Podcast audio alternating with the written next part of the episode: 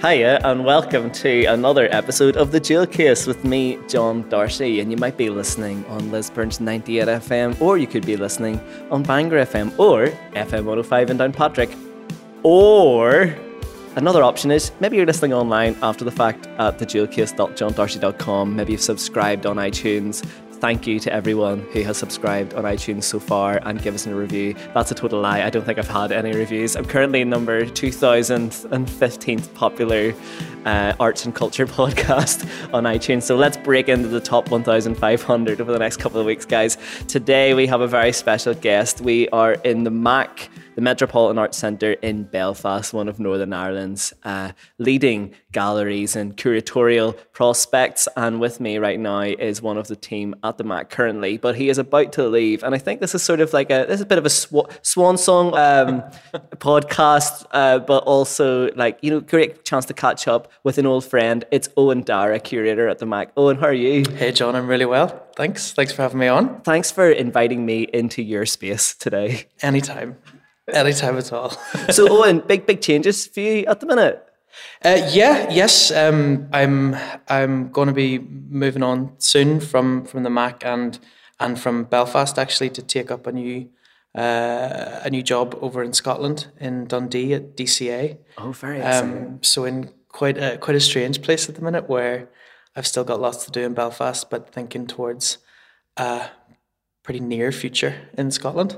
And what is your new role going to be? I'm going to be head of exhibitions for the galleries over in Dundee Contemporary Arts. Oh wow! Yeah, head of exhibitions. Going to be pretty exciting. And uh, and and you're quite a young up and comer. You haven't even hit thirty yet, Eoin, and now you're head of exhibitions. Uh, almost, almost thirty. well, well you, so far, where have you been based? Let's give people sort, sort, sort of the background story. Your your your background's in art, and you've you've got into being a curator? How, how does that happen? Um, in in no straightforward way, I suppose. I, uh, I I'm like born and bred in Belfast, but I studied for my undergrad over in the University of Edinburgh and studied art history and English lit, and kind of thought at one stage there that I was maybe going to think about working in museums or galleries, but wasn't quite sure. And I after graduating, stayed in Edinburgh until I could no longer afford to live in that city, um, volunteering and doing kind of unpaid internships and the usual kind of arts cliche startup jobs. And I came home back to Belfast really to get involved with Catalyst Arts, which is the incredible artist led organisation here in Northern Ireland, just uh, around on the other side of town on College Court. And they operate uh, in this really interesting way where the organization exists as or uh, is ran run ran run run by uh, a voluntary team of directors who commit two years of their lives to running the gallery and that means everything from um, curating exhibitions and staging performances gigs and public programs to writing the funding applications to support the gallery to cleaning the toilets and serving the beer um, on gallery launch nights. And in many ways, Catalyst is, I mean, it's a bit of like an ad hoc mm. curatorial training program. Yeah. Um, where you're you're thrown in um, at the deepest part of the deep end but an uh, amazing opportunity for people coming out of college or maybe wanting to get into curating. And you nearly see it, it's it is like a rite of passage, I think, for a lot of people in the northern Northern Irish art scene. It is definitely, and and like further afield as well. Um, I we like kind of joke and say that nearly all of the nearly uh, nearly all of the established galleries and arts institutions in Northern Ireland are kind of happily infected with Catalyst in some way. The curatorial teams and visual art teams across um, this whole region, I think all at least have some Catalyst ex director in the mix somewhere in their history. So it's a real um, kind of bedrock of of the of contemporary art in Belfast. It's actually the first place I think I saw you when you had returned to Belfast because full disclosure, everybody, I've known Eoin since he was but a lad, a, a teenager, a, a, bigger boy than me. But we went to the same school actually in Belfast. Yep. And uh, and so then you, I guess you went away to university, didn't see you for years, and then the next time I saw you, you were serving wine, indeed, at a Catalyst exhibition. Yeah, at a Catalyst or a party, perhaps. It could have been a party, yeah. yeah. Uh-huh. Uh, well, actually, you know that's that's making me think because Eoin, I don't want to don't want to make this too much. This is your life, but something I really associate you, with you, and I see you're about to really um, cringe. Um, I don't know what you're going to say. Um, piece of music I really associate with you, and this is tied. Is to a musical you performed in. Oh, John Darcy in school. Ah, you weren't expecting oh, this. No, there's no need for this.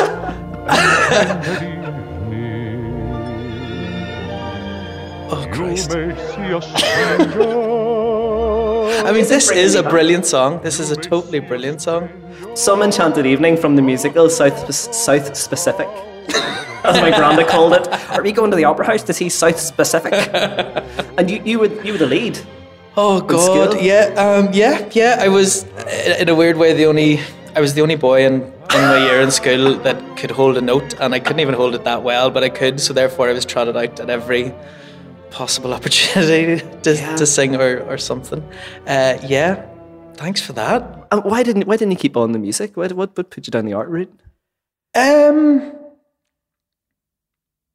actually, do you know uh, the reason I stopped music is because of music theory. Really? Oh right. In a in kind of a boring way, I I kind of I I um I in school and stuff did my did, did my grades up to grade five using my voice and then to progress any further you have to do basically all the maths and mathematics and calculating that comes with music theory and I cannot do that. I'm um, I'm a words man, not a numbers, and that kind of um, put a stop to it at least. And at the same time, I was getting more, much more into visual art. So we'll go back to Catalyst. So you you you clocked in your two years. Yes. There.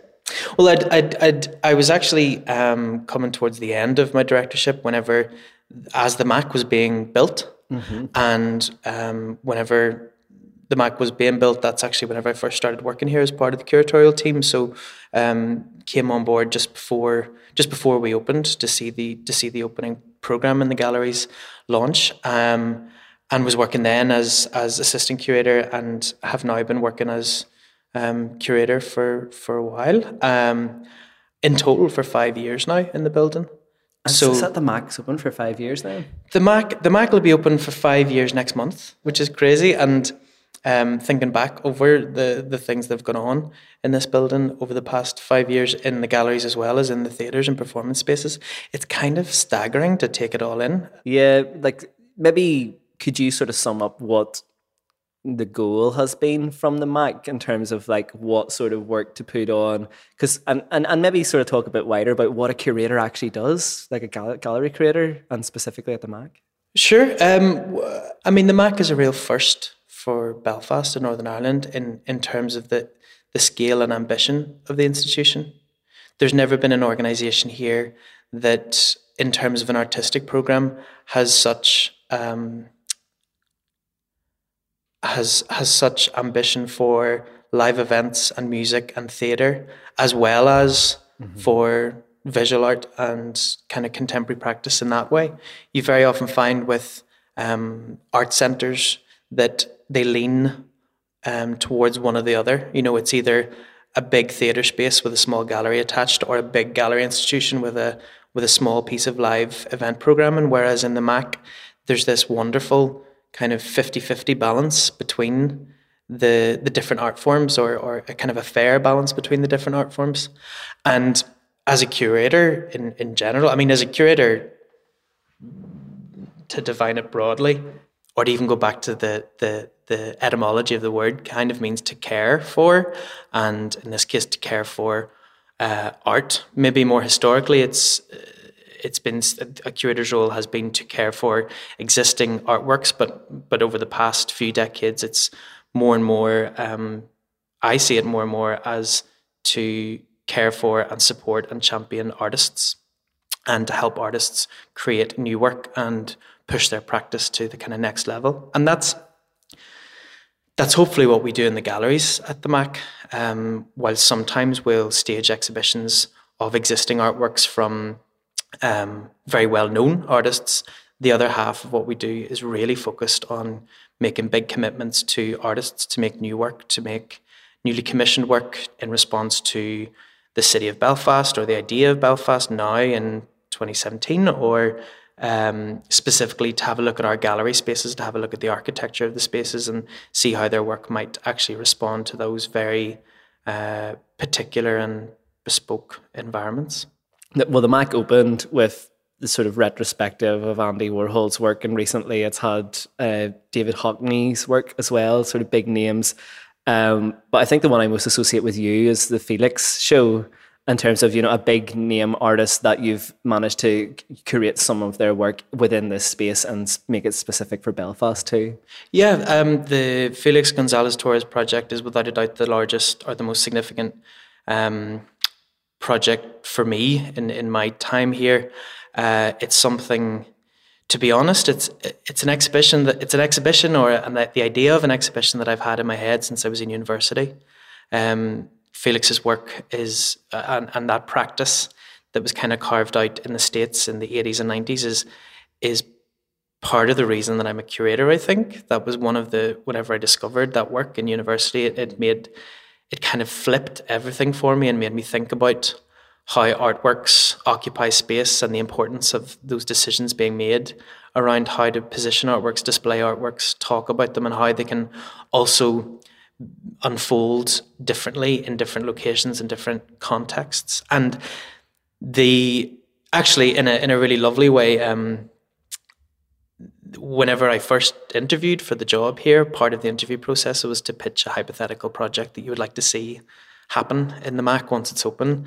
And I pitched a, a Gonzalez Torres exhibition. So, but I but I pitched it in a really blue sky thinking way, I, and I genuinely thought I'd maybe get on to do that exhibition probably in another five years. Um, but the reason that I've I was able to work on that already and stage that here was, uh, I mean, pretty much completely down to the trust and support of Hugh Mulholland, who's the senior curator here in the MAC. Who shout out to Hugh. Yeah, huge shout out to Hugh, uh, and uh, Hugh trusting me enough mm-hmm. as a young curator um, to take on what was a mammoth kind of project um, was pretty remarkable. Is still pretty remarkable, and and the exhibition itself or the project itself was. I mean, it was a, it was a few years in the making. It, it took a couple of years of planning, um, lots of conversations with different museums, galleries, owners, um, lenders, Felix Gonzalez Torres, sorry, I should say, um, sadly passed away at a young age in the 90s. Um, so that kind of throws up a whole other set of challenges in working with an artist's work that's still hugely contemporary and exciting, but the artist is no longer with us and you're operating and collaborating with a foundation that now represent his work and champion and protect the kind of legacy of his work. Um, but also you're trying to see how you can take these artworks and ideas that were made at such a really kind of potent time socially and politically in America in the 80s and 90s and see how they fit into the 21st century in somewhere like Belfast, where arguably Felix would, you know, Felix never knew that his works were ever going to travel this far or were going to speak to audiences here or or change very slightly um, down to some of the decisions that I was able to make as a curator in staging them. Well, that work particularly dealt with a lot of issues in the gay community and HIV and AIDS. And how do you think the exhibition did speak to audiences in Northern Ireland? I think the the real genius of Felix's work is um, how, is in how generous it is and how universal it can be. So whilst he um, absolutely points towards um, and the t- the work was made in the you know at at the height of the AIDS crisis in the states, and a lot of the work is deeply personal about um, his friends and loved ones, and in particular his his lover Ross, who passed away um, a few years before he did um, of uh, of AIDS related complications, and there's all of that specificity and all of that really hugely emotional and, and powerful material in the work, but um, but at the same time, all of the artworks kind of take the most banal or unremarkable materials and objects and transform and Felix kind of transforms them with the kind of lightest touch into these gorgeous, big, expansive ideas that talk about love and loss and life and death and togetherness and belonging and these universal um, truths and these universal uh, concepts and ideas that we can all find a way into, no matter uh, who we are, no matter what we believe, no matter our age, our sexuality, our gender, anything. One of the pieces in that exhibition, and was was there a name for the exhibition? It was called This Place. This Place. And I think it was in the Tall Gallery, was it? You, you, you were given headphones and you hear Mazzy Stars fade into you. And maybe you can describe for listeners sort of what they're seeing then when, when they come into that space. The piece is called Untitled Arena, um, and Felix first made it in 1993. And the work itself is uh, a garland of light strings uh, or a garland of light bulbs that are installed in the ceiling of a space in a rough kind of square shape that zone off an area of light in the gallery. And then, whenever Felix first made the work, he, he placed two Walkmans close to the kind of area of light that these lights threw on the ground. And playing on the two Walkmans um, was waltz music. And within that positioning of that technology beside the sculpture, um, there kind of lies a, uh, a quiet invitation for two people to dance under the light thrown by the work. And with so many of Felix's works, there's been kind of uh, slight changes and updates to them over the years.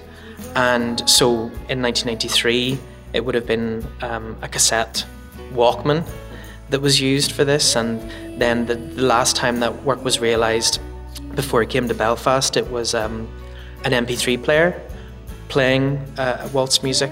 And so whenever we whenever we were given permission to realise the work, we kind of uh, upgraded the technology again to use wireless headphones, so it was even easier for people to take and and wander and dance with. But also, there's I spoke about Felix's kind of generosity in making these artworks. He always leaves certain decisions up to curators and galleries, so he never specified the type of waltz music or the type of music. Um, for people to dance to. So I was actually given the opportunity to select um, a song to to accompany the work and chose this this piece, which is one of my favourite Mazzy Star songs, uh, written in 1993, in the year that Felix made that work. And I mean, quite apart from it being a sort of three-four dreamy waltz type song, the um, the lyrics in it are particularly evocative and think tie in wonderfully well with that piece in the gallery.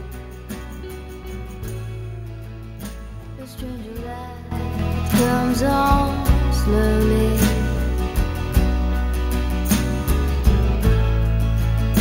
A stranger's heart without a home.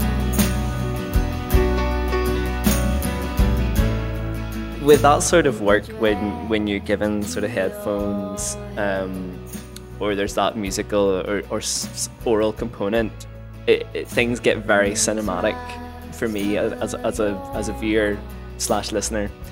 Um, so when, when I put them on, I was actually and, our, our mutual friend Richard Davis, uh, also known as Heliopause. And if you want to hear my chat with Rich, um, he's a songwriter and performer based in Northern Ireland, also a digital artist. Uh, check out the Jewel Case archive. But he was in the gallery at the same time, and we both had the headphones on and had this sort of like knowing look of this is kind of amazing because now we're to- totally transported. And you can close your eyes or you can open and just sort of stare at the ceiling, and you nearly find yourself rotating without realizing because you're sort of in that spiral and you feel like you're in a movie from the 90s. Did you not take his hand and have a dance? I didn't know because I didn't want to make it about me. You're so good. yeah. I, I wanted to leave that for other audience members, you know. I don't want to sort of derail that into a, a different chat, but a lot of people, you know, enter the gallery and um, don't really know what to do.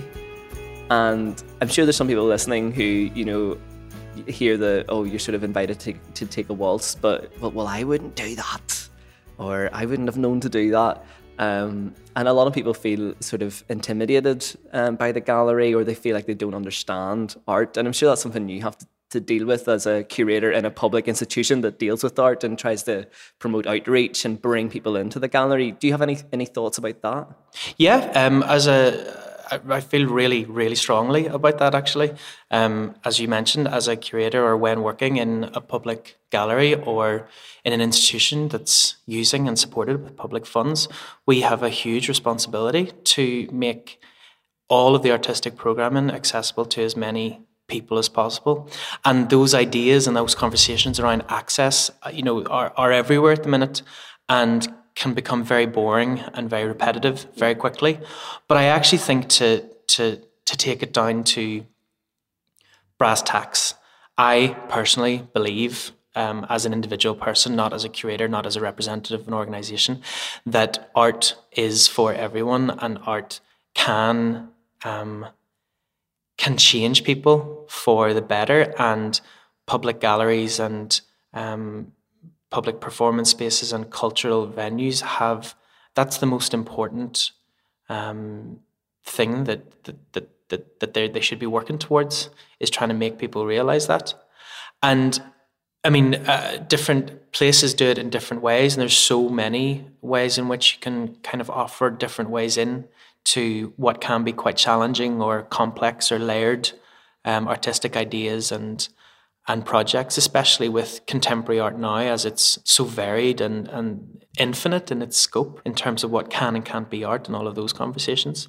I mean, here at the Mac, we we work a lot, um, or we and we think a lot about those ideas, and I think probably the way we do it most is is through conversations, is through actual human conversations.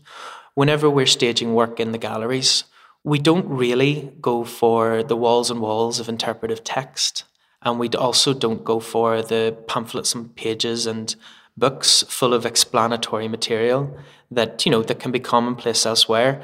Um, we, with our wall texts and with our labels and all that kind of contextual information, we kind of strip that back um, not to be inaccessible, but more to give people give people to kind of open the door for people, yeah. um, but actually to ask more of audiences to step through, and then the kind of the the other people that, that help lead people through are um, are our staff in the galleries, and in particular our uh, our volunteers in the building who are um, brilliantly called Mactivists. Yes, love it. I wasn't responsible for that gem. I can't take credit, but um, we we do a lot of work um, with with all of our staff in the building in advance of exhibitions opening, where we do training and talks and meet the artists events and put together. We do put together really exhaustive notes and materials so that anyone working in the galleries has you know, a kind of huge wealth of stuff to fall back on when people start to ask questions or want to know more information. They're the catalyst between the artworks and the audiences. We don't want to just passively have people consuming walls of text and then moving around the galleries having been told what to think or having meaning already been delivered to them. We want a conversation, we want a dialogue. Um, there's a great statistic that I always roll out apparently people or, or gallery goers or, or uh, museum visitors in general spend around about 10 seconds uh, looking at an object or an artwork but of those 10 seconds six to seven seconds is spent reading the label or reading the panel beside it actually only giving a fraction of time to look to actually looking and considering the object or, or the artwork. And so in some ways we you know are trying to uh, strike a different balance where people are looking at the artworks and making their own um, opinions and forming their own meaning before then seeking out information which is there for them to take, but they're not being given it before they see the art. It's a it's a tricky dynamic to get right because uh, I guess the first question is, well, what's that about? In this artistic climate that we're in it's not about technique always it's about conceptual ideas or you know and there's intention and reception issues going on as well of what what the artist wants to achieve and potentially that goes over the head of the audience. But what's that about? I guess is the first question and it's kind of a, it's a tricky question to answer because you, you it's not a puzzle to solve it's not like the a, a piece of art is always a symbol for some hidden meaning because that's a trope that we sort of carry out now, especially on TV and film. That you know, uh, modern art is always like something to do with the Turner Prize and has to be like this puzzle. Oh, it actually means this deep thing about someone's psyche. I think uh, I, I think we're past I think we're past the stage in in the uh, history of art where artworks are supposed to provide answers. I think the best artworks now being made now and the best artists working now are those that are asking difficult questions and are making artworks that are posing more questions than they're giving answers.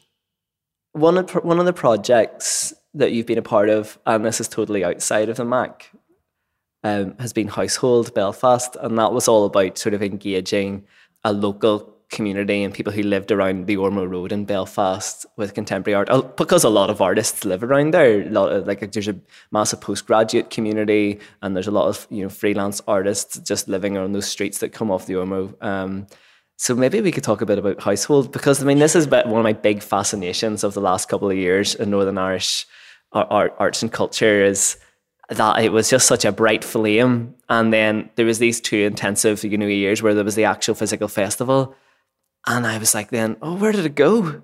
So maybe you could talk us through household festival, but also the household collective and the wider um, scene of that, because you still do carry out, you know, workshops and talks and seminars and things like that as well. Right? Yeah, we do. We're all we're all um, in some ways working more closely than ever. Household started with five friends, and I mean it's still five friends, but myself, uh, Kim McAleese, Sheila Branagh Cashel, Ciara Hickey, and Alissa Kleist. And we were all living um, on the Ormeau Road at a certain time, uh, which is actually now five years ago or so. And um, as you said, so many, so so many of the the artistic community lived there, and there was no, and there kind of continues to be no formal venue outside of the city centre for the presentation of artworks there, or or to kind of try stuff out in any way, shape, or form.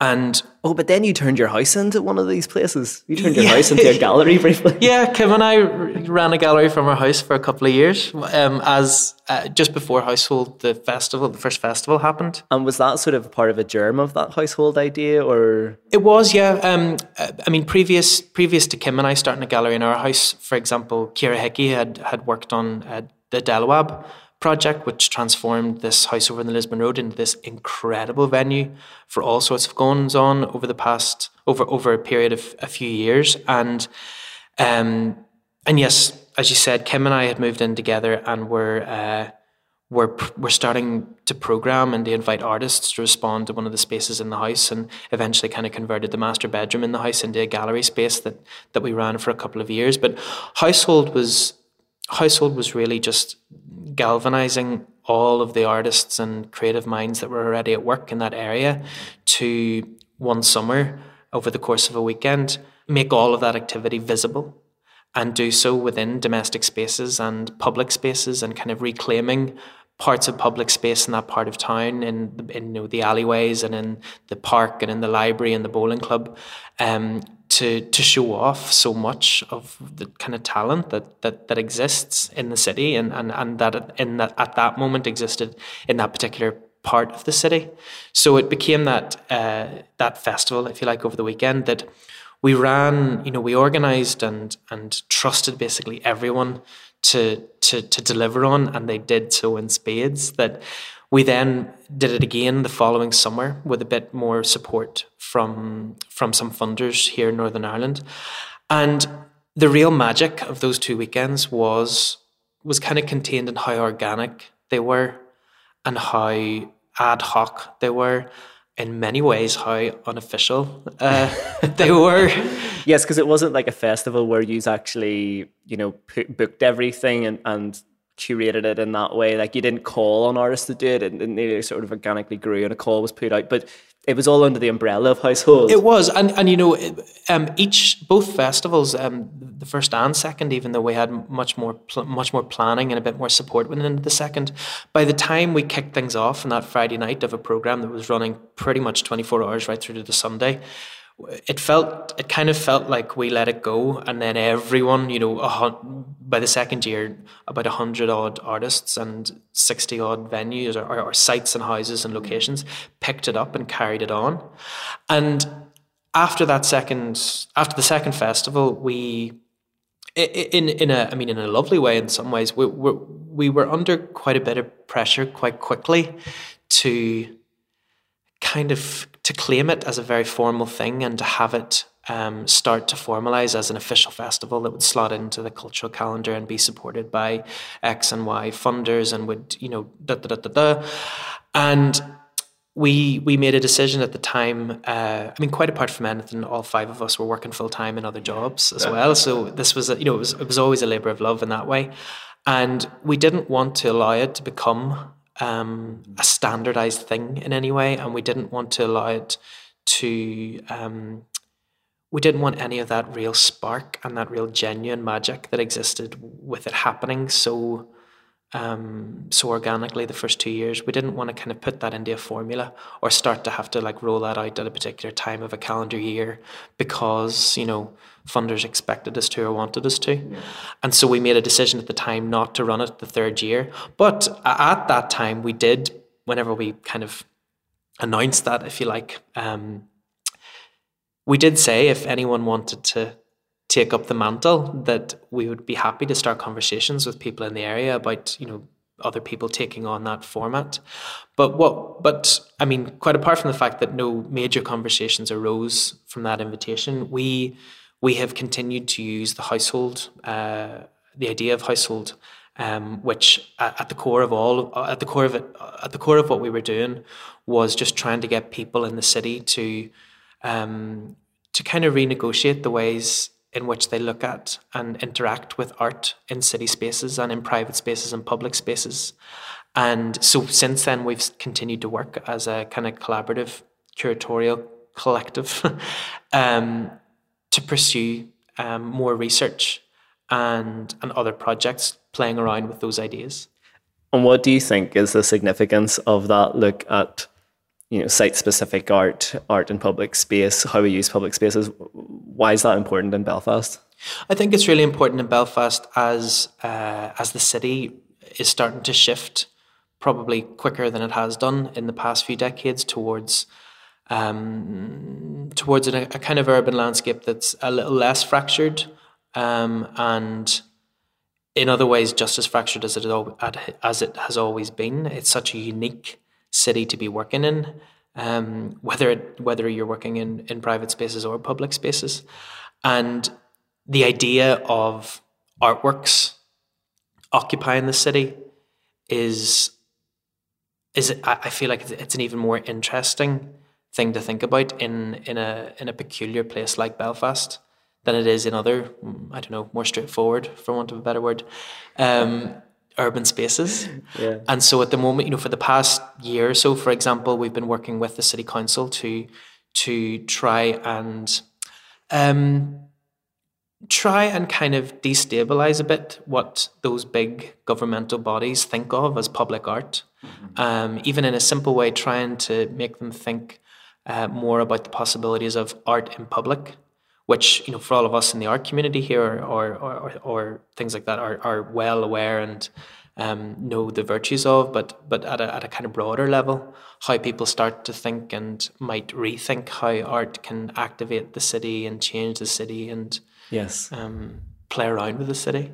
And I feel like that's sort of, you know, a necessity now as well because the classical public art piece that is a large sculpture designed by one person and manufactured by a, a construction company or, whatever um, it gets complaints. Yeah um, and, and, people say put the money into hospitals. That's not contributing but but there's so many other mediums or media of art forms and ways to engage actual local communities uh, with artworks and you know actually have them perform for example um, that is very much tied to social well-being.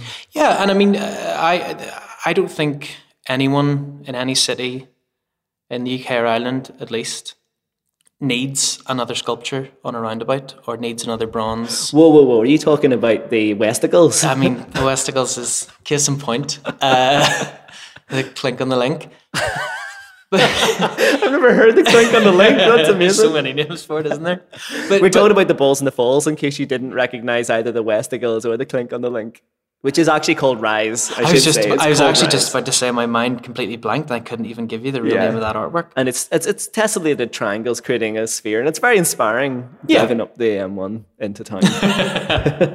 Well, I, I, I believe, we believe in household, and I think many, most artists working in the public realm now um, would would argue that that that, that those type of permanent, everlasting uh, artworks and sculptures they're they're they're no longer they're no longer needed. We don't need any more. There's too many of them, um, and as you say, there are so many other ways of working with public space that can produce just as transformative an experience as any static work of art.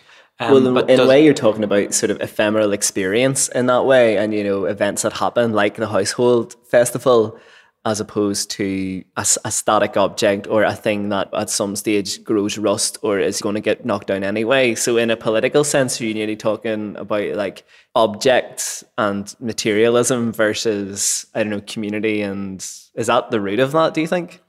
Um, I think Or maybe am I deep in, digging too deep in?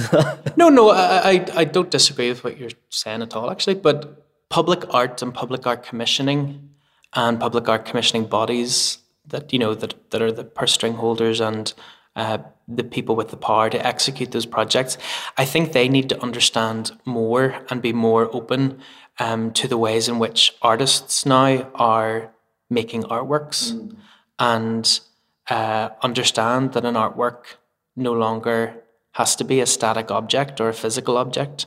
It might be completely invisible, or it might be there for a day, it might be there for two years, it might be there forever, but that there's all of these different ways of exploring um, options for for for creating, commissioning, and celebrating artists working in cities and the type of artworks that they might might make for citizens of any given place.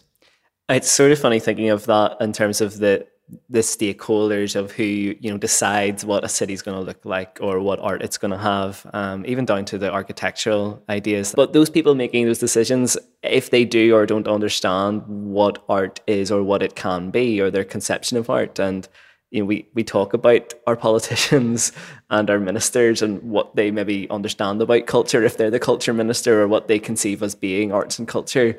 Um, and I get there's, there's lots of questions coming up about what we're where we're going to be at politically soon.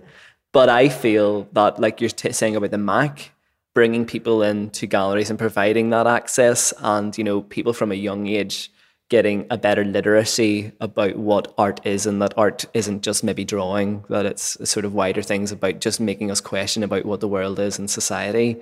Um, that if that education happens at an early age maybe hopefully in a generation's time we'll have better decision makers at the top of the tree. Uh, Eoin i'm really sorry because i should have said at the start of the podcast we did have a little bit of a playlist lined up. You did lots of work um, when I invited you on the podcast um, because you, you you had actually listened to a couple of old episodes, I believe. Yeah, yeah, quite a few. I'm not going to say you're a fan of the podcast. I don't want to put words in your mouth. I mean, I can say I'm a fan. Thank you. But the way we used to do things here was that um, I used to sort of get the guests to put a little of this is your life playlist of songs that, you know, inspired them or things that they, you know, listen to while they're, say, making cheese um, or wrestling or skateboarding or whatever. So, so we thought maybe, maybe put a, a bit of a list for Eoin Dara together. And I'm sitting and we haven't played any apart from Mazzy Star. So maybe we could dig into your playlist a bit and get, get to know the, the musical tastes of Eoin. So the best place to start, obviously, is with the really embarrassing songs you listened to uh, when you were uh, a, a preteen and a teen. and the options you've given me are. well, they're, they're, they're uh, yeah, that's a curated this selection from this- that. Is this because of this Facebook trend at the minute? It is, yeah. There was that. There was that, uh, or I mean, I think there still is that online fad at the minute of everyone posting their top ten albums from their childhood or their no, not even their childhood, specifically their teenage years. And I found myself going through like friends and colleagues and this and the other online people people posting it, and uh, just find that it was all far too cool. like you know, real, Yeah. real, real intelligent choices, real you know, Uh, just really cool. Yeah, I was listening to Scott Walker Yeah. and, uh, and, and all that at the age of 13 and and I kind of I mean I, I just I did it really flippantly one night where I kind of just had a think for about half an hour and put it together and put it up online So can you And- can you bung through your list here for us? yeah and this uh, I mean this is 100% and to be honest after going through it I've been listening back to loads of these and I stand by every one of them every single one of them as a fully functioning adult chronologically I think I put them first one which you know is still a masterpiece uh, was the album Spice World right, and I think we have a track from that.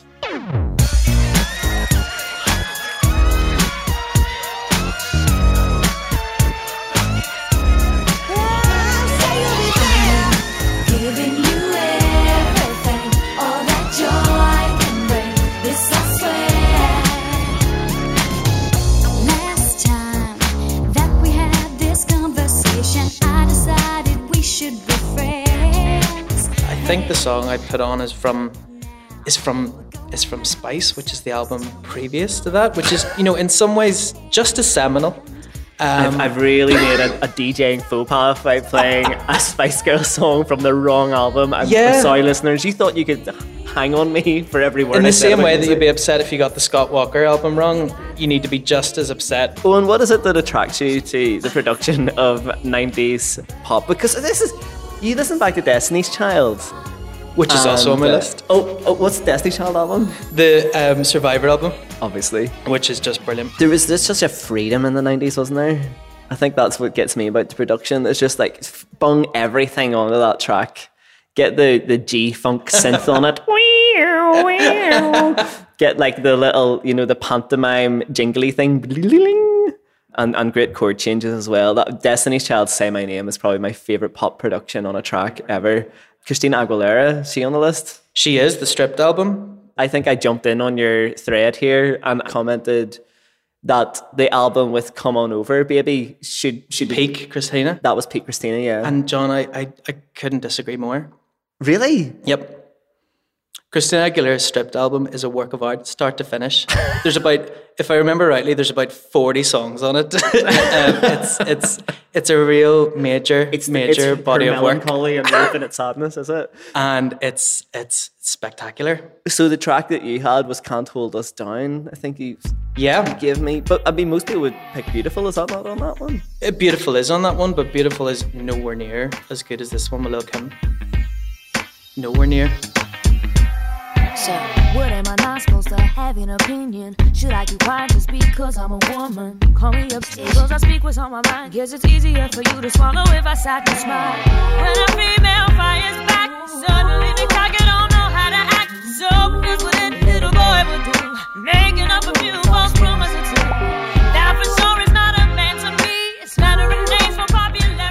Right, run through the rest of your list there to, to so we can Um, remember what uh, other ones 14-year-old oh, i mean like the other real early days one was aqua's aquarium um, which you know again really uh, seminal work. Uh, missy elliott's album this is not a test great. with pass that dutch and all on it is just brilliant. And then rufus wainwright's want one uh, was a hugely emotional album for me in a cliche way as a a, a gay teen, I suppose. And then Goldfrapp's Black Cherry, I listened to death. And, I, and like actually then since thinking about it, I have listened to a couple of times over the past week and it's still brilliant, stands the test of time, no bother. And then um, Joanna Newsom's The Milk Eyed Mender. See, now that is your um, "I'm Cool" as a teenager album. I It think de- I having mean, a it- bit of Joanna Newsom in there. Do you know what? It, I mean, it definitely is now. I can confidently say that Joanna Newsom's dead cool. Um, but actually, I remember playing that. Um, uh, I remember playing that once in. Um, it was just as I went to uni, so I was eighteen, and I went moved into halls, and I was playing it, and had my like my flatmates uh, clearly had been listening next door, and at one point all came in like en masse, going, "What is that? It's it's awful. It's truly awful." And and I was and I was mortified. I was really you know because I, I, like freshers week or something, trying to make new friends and definitely be as cool as possible. And uh, so I didn't listen to it for ages, and then I mean, and then came back to it, and I've followed Joanna's work ever since. She's she's incredible. If there's a message in there, it's never be embarrassed about the music that you're listening to. No, I mean we've now just been like rolling through the Spice Girls, Destiny's Child, and um, Lil Kim. I'm clearly loud and proud about my music now. there is also that uh, sense of you know people also then trying to be you know cool by their uncoolness and their kitschness. But yeah, that's true. Well, maybe I mean maybe that's what this is as well. I mean that's precisely what this whole album of my teens trend is. yeah, I haven't done one yet. What I don't be- think I will do one. What would be on yours? Like off the Maybe top if of I your do one, I'll make a podcast about it. Um, do a I full run would be on through. off the top of my head. It depends what age. I went through quite a journey as a teenager, starting off with like Didn't we all? Limp Bizkit, and segueing into Ash and Rage Against the Machine. Well, do you see, I mean, like you were actually even cooler than me at that stage because that's what that I kind of shout out to my 15 year old self in town. Um, I would have been wearing like an Offspring or Nirvana T-shirt, but would have been listening to Destiny's Child on my earphones. like that was that that was my that was my reality back then. did you sing along in private? Because you were you were singing, so you were you were singing in the school musicals and things like that. Were you singing this pop music as well, like belting it out in the shower and stuff? All the time, still Yeah. do. Yeah, You still do. sure. And I've seen you out actually, and you're like singing on the dance floor. So is that is that really your musical practice right now? That's my musical practice right now. Um, yeah, it's uh, yeah, yeah, it's it's def not a priority. No, but it's a natural thing. Oh yeah, I I still. I mean, I- I'm suspicious of people who don't sing all But singing's so good for you. You know, it's so good for your body and soul and your breathing and everything. You know, if you're not belting it out a wee bit on your own, yeah, you what really are you doing? start. Try What are you doing? Yeah, That's don't what I mean. I think it's suspicious. I think I go through phases where I don't really sing that much to myself, and then I go through phases where I'm flat out Giving it stacks all the time. riffing, improvising, bass lines and stuff, beatboxing in the car and all. and I'm like, where did that come from? I'm wondering if it's like, you know, if that's a way to sort of let out your your your steam. In that way. yeah, sure. Some and people then get road rage and some people sing Wilco songs really loud. better the singing than the road rage. It's like we all need our, to find our ways of channeling that aggression. But when I've never seen you get aggressive, is that in I you? I don't get aggressive that much. It's it sure is in me, but not um, only when it's absolutely necessary. Not I've never I don't get phys- uh, I don't get physically No. aggressive no, at all, really. But no, me neither. you also I I mean, Would you shout at somebody if they need to shout? if they needed shouted to, yeah, should shouted to, shouted at, for sure. yeah. Does, Like does, I'm a big boy, I can look after myself if I need to. does that happen in, in work a lot? I'm, I'm wondering in the curatorial practice, aesthetic decisions about like it's a creative. turn into shouting it's a creative it's a creative process but i mean does that get a bit emotional sometimes if you know there's if there's disagreements in a collective or a collaboration Not not really in my experience. I actually think it's I think it's really useful to have lots of arguments about art all the time. That they're the most productive conversations when someone isn't looking at something in the way that you are and asking you or forcing you to reconsider your opinion or the way that you're approaching it.